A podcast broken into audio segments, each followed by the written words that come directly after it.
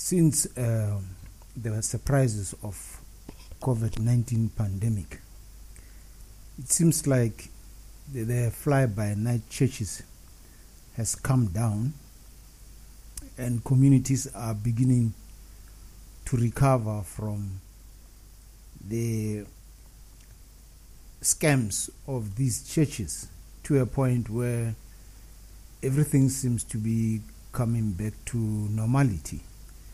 I don't know if I'm the only one who's observing this, but before COVID 19, I mean, there were so many churches, people were ripping communities, uh, their monies, their fortunes, their retirement funds, and so on. And I mean, surprisingly enough, the government wasn't actually doing anything about it. So, I mean, people were swallowing and drinking doom and uh, eating grass, and you begin to wonder how these commercial money laundering churches are actually, uh, you know, ripping people and lying and, and not actually preaching any theology for that matter. So it came to my realization that we need to actually establish and see the difference between fly by night churches, credible churches, and churches that are there for a purpose for, the, for their communities. It really doesn't matter what kind of churches they are. I mean, all churches from all different dominions serve a purpose in various communities, irrespective of whether they are Western or African. The bottom line is that they serve a specific purpose for each community. But what I have noticed is their credibility is still is questionable. And most of them don't even have a legacy. Uh, the most predominant and famous, or let's say, churches that are community friendly from the history of the time when we started attending churches, whether before apartheid or after apartheid, the most dominant one was the Western churches, the Anglican Church, the Presbyterian Church, the Roman Catholic Church, and the Zionist Church. Those are the most common community driven churches that we are familiar with. Any other church that does not fall within those public domains, the so called uh, motivational churches that are driven by donations to become wealthy, then it's, it is a problem. So I would like to take this liberty to actually differentiate the real churches from fly-by-night churches and how can the church build its legacy through education. Uh, possibly this will be through the backdrop and the background of, uh, I would say, credible churches, whether they have served their purpose or they are still in the process of serving their purpose these Western churches, including the African churches. To educate a congregation, I think, in my opinion, is to accept a calling to empower the nation with the teachings of theology. When I say the teachings of theology, I'm not limiting my topic to the teachings of Christ alone. There are other uh, prophets and leaders and leaders like uh, Prophet Muhammad, uh,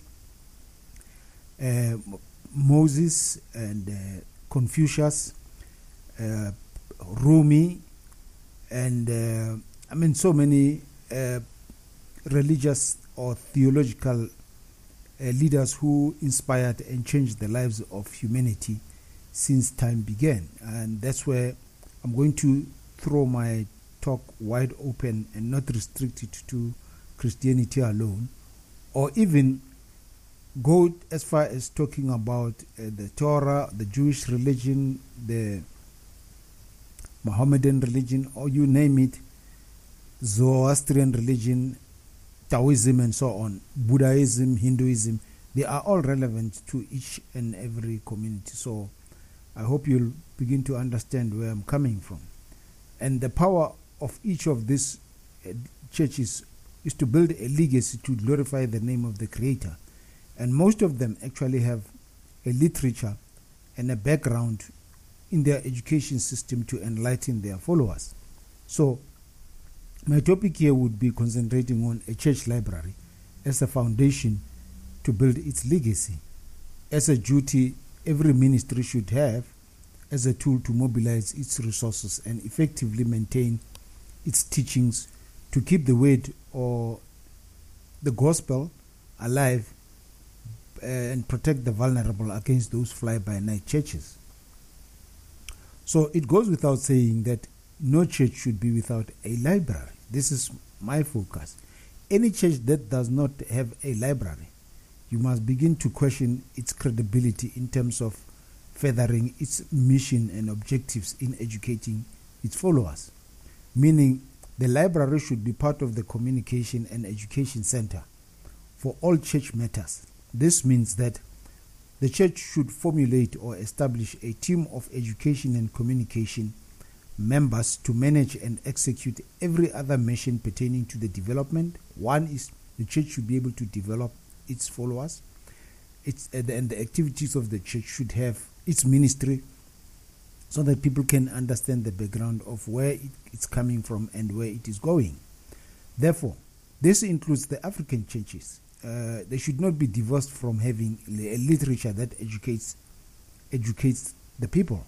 Therefore, the literature and its communication deployment within this context should be produced, created, and published by the church, if it is not a fly by night church, of course. All literature should be about the teachings.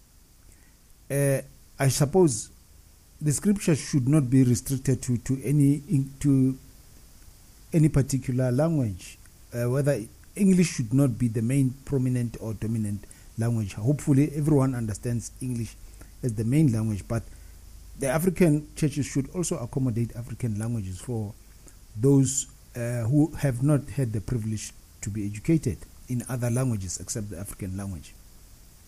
So that the scriptures and the theology related to their information will empower the readers or the congregation of the church.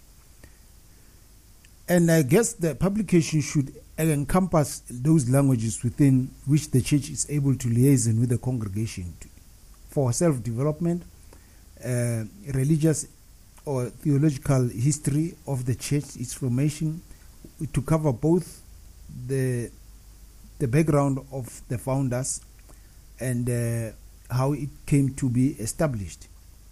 So, in my pursuit to elaborate this subject, uh, I, think there are m- most important resources for communicating the church library should or that the church should never should never be without.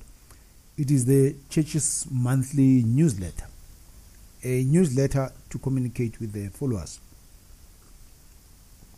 Number two, the monthly church sermons booklet. Number three, a journal of the church's past, present, and future goals. And uh, fourth, choir and music score for songs or music department. Five, the history or yearbook of the church. Who's who in the church? Number six, all audio files and podcasts belonging to the church. The church must be able to create those things. Number seven, a video channel or broadcast and services for the church. This is part of educating the, the followers. And then, eighth, which is the last one, social media online presence to reach out to the youth and to be able to see what they are doing online. Yet, the biggest enemy and evil that society should fight against is ignorance. Because if you don't produce publications and uh, communication systems, your credibility is, is at stake. It means you are only going to, to short live your message and not carry it for the next uh, 50 years generation to learn from. However, the church's pursuit to establish a communication center and to assign duties and responsibilities to its volunteers, it must have the church's education committee already in place. So you can't just start it without the committee. So if you have a committee, it means you are established. You are different from a fly by night church.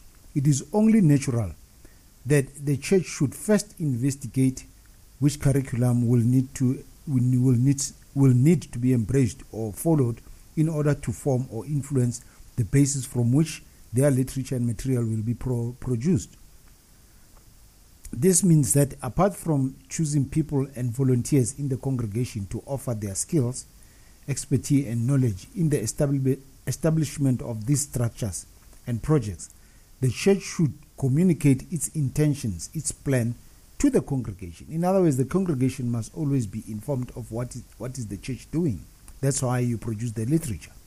The church should attempt to find community qualified personnel to assist and support these undertakings and efforts because after all it is serving that community to kickstart the challenge and to move on forward in the implementation of this library and its goals the eight components mentioned above should form the, the, the foundation upon which the, the church is to be established the church should start this process with the simplest of them all, which is a newsletter.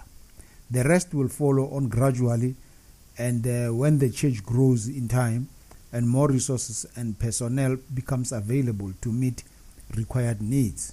So, when you start uh, uh, an organization like a church, it means you are committed to uh, theological teachings of whoever your follower is, whether you are following Christ or you are following Muhammad or you are following Rumi or you are following Confucius or Moses, it really doesn't matter. It means you want to leave a legacy.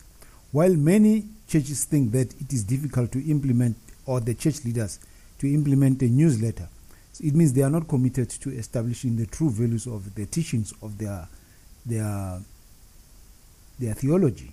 Surprisingly, it does not even require a huge capital outlay or investment nor hard labor to establish the first step.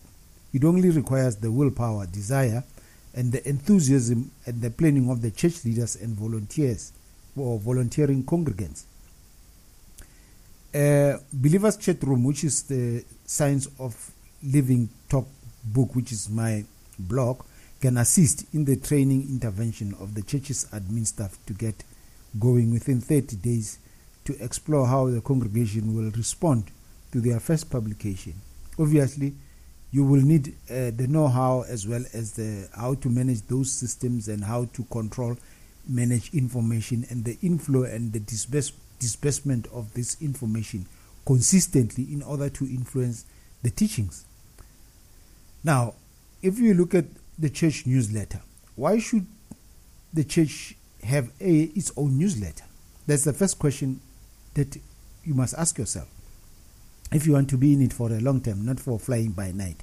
Well, first and foremost, the primary purpose of the church is, is to reach out, to either preach, teach, empower, or disseminate and communicate the gospel of whatever dogma you are teaching. If that dogma is about Christianity or Hinduism or vandalism, the essence of the of that document must be endorsed by the followers or by the leaders or the management of the church, whatever the message is all about. This information can be used to empower the congregation as well as the community outside of the church. Remember, the church has got a community outside. This means the non congregants are part of the mainstream searching sheep who are left out of the church because they have not found a reason to belong to the, to the church in the first place. This is where you find members of the famous Habula church. Disposition is affected by alcohol abuse, drug peddling, and addiction of all kinds. So you want to differentiate and distinct yourself from those fly by night churches. Therefore, the newsletter can be produced weekly and distributed to the church as part of the education drive to reinforce the teachings. Other information related to the church can also be included in the newsletter, like upcoming wedding events, celebrations, special baptismal events, Bible classes, uh, prayer meetings, community crime rehabilitation programs, and the church's Sunday school activity. And the church, any church without a Sunday school is not a church. The youth can be involved in the production and coordination of the newsletter to instill a sense of responsibility and commitment and the purpose to develop their leadership skills and good quality as church followers. We must start them while they are still young. Okay? So, that being said, let's look at item number two, which is the sermon booklet. We have eight items. So, the sermon booklet. What is a sermon booklet? The second item, which is also as important in archiving information for the library to be considered seriously by the church, is the production and the printing of the church's sermon booklet. Why is this important for the library to have such a booklet? Would be another question. The sermon booklet serves two main uh, important functions that the church can use to keep hope and the gospel or the teachings alive and flowing by constantly updating people with their latest information. The church should distribute it on a monthly basis to remind the congregation or the followers of the past uh, of the last past uh, past four sermons whereupon the teachings made an impact to the congregation. The follow-up strategy is how a knowledge of God to empowers us to remind us constantly to praise Him and probably pay homage to the gratitude or and the blessings He offers us on a daily basis. Otherwise, if this booklet is not in the hands of the congregation every month, they will forget why they went to the church in the first place. The second aspect of this booklet is is a reminder that, and as a reference for the congregation, uh, as a personal encyclopedia of teachings to entertain their spiritual sentiments, it does have an impact to the reader's psyche and it keeps their atmosphere and focus on the teachings rather than the church leave it into the hands of social media and uh, abuse of fake news. This booklet is a minimal version of the big picture salvation and our constant war against evil or negative forces. This sermon booklet allows members of the church the opportunity to be soaked in the message rather than to be lost to negative programming and messages that will destroy the atmosphere that was built by the pastor on Sunday. So when the Sunday is over, we are back to Monday and Friday, and how many negative effects can can destroy the atmosphere that was built within two hours of that sermon. So let's see.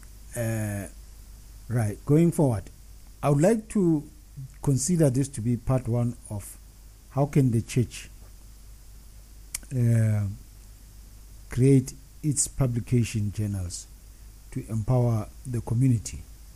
So I would like to end up with the sermon booklet. On part two, I would, I would continue with the church journal. So please follow up on part two because on part two, there's a lot of information that I need to impart, which will come in handy if you listen to both podcasts. Having said that, I appreciate you listening to this. This is uh, uh, when fate ties you into a knot. What do you do? Thank you for listening, and please, please share and subscribe and follow.